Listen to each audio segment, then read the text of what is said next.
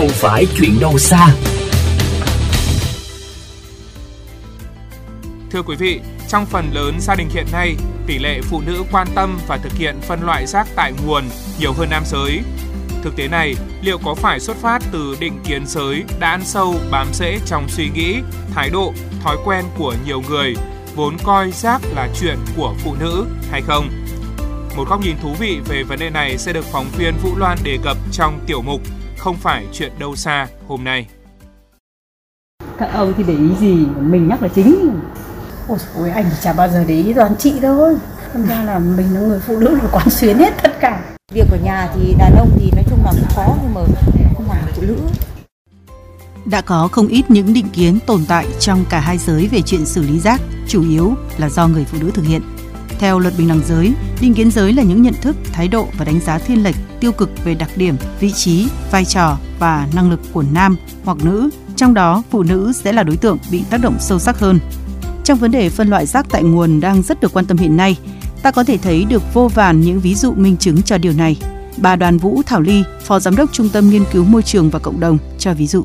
Ví dụ công tác phân loại rác tại nguồn là việc của tất cả mọi người ý là ai xả rác là người đấy phải phân loại. Nhưng bây giờ nếu mà nói đến công tác phân loại rác tại nguồn thì là cũng là chị em phụ nữ. Khi mà nói như thế có nghĩa là phụ nữ làm thế đấy là định kiến. Nhưng bản chất của cái việc phân loại đấy là phụ nữ là các hoạt động ấy, là phụ nữ là người tiên phong luôn. ý là tôi làm trước mọi người cố gắng là đi theo ở đấy và phân loại đi chứ không phải là người làm tất.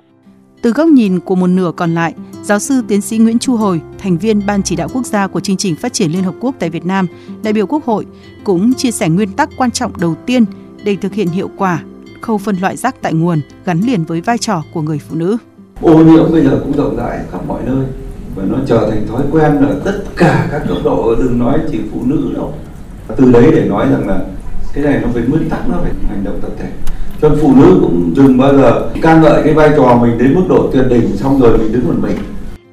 là một đại diện cho phụ nữ và cũng là một chuyên gia về giới, bà Nguyễn Thị Nhật Hoài, Ban thư ký chương trình phát triển Liên Hợp Quốc tại Việt Nam, chia sẻ thêm mong muốn sâu xa của phụ nữ để giải tỏa phần nào những định kiến giới vẫn còn bao phủ trong xử lý các vấn đề về môi trường. Nếu như mà nam giới có thể cùng tham gia trong những cái việc đấy cùng chia sẻ cùng san bớt những cái cái gánh nặng của phụ nữ thì cái việc đấy không chỉ là tốt trong cái việc là tất cả mọi người đều có kiến thức về phân loại rác hay là quản lý rác mà là cái ý nghĩa tinh thần của nó sẽ nhiều hơn ấy mà mình cảm thấy cái sự chia sẻ, sự động viên, mình có thêm những cái động lực để mình có thể là đóng góp tốt hơn cho gia đình, cho xã hội thì đấy là cái mong mỏi chung của tất cả các phụ nữ. Và nếu như mà trong gia đình cả nam, cả nữ, mọi người đều tham gia và cũng tốt cho cả hai bên và tốt cho cả gia đình nữa cũng là một cái hình mẫu cho con cái nhìn vào.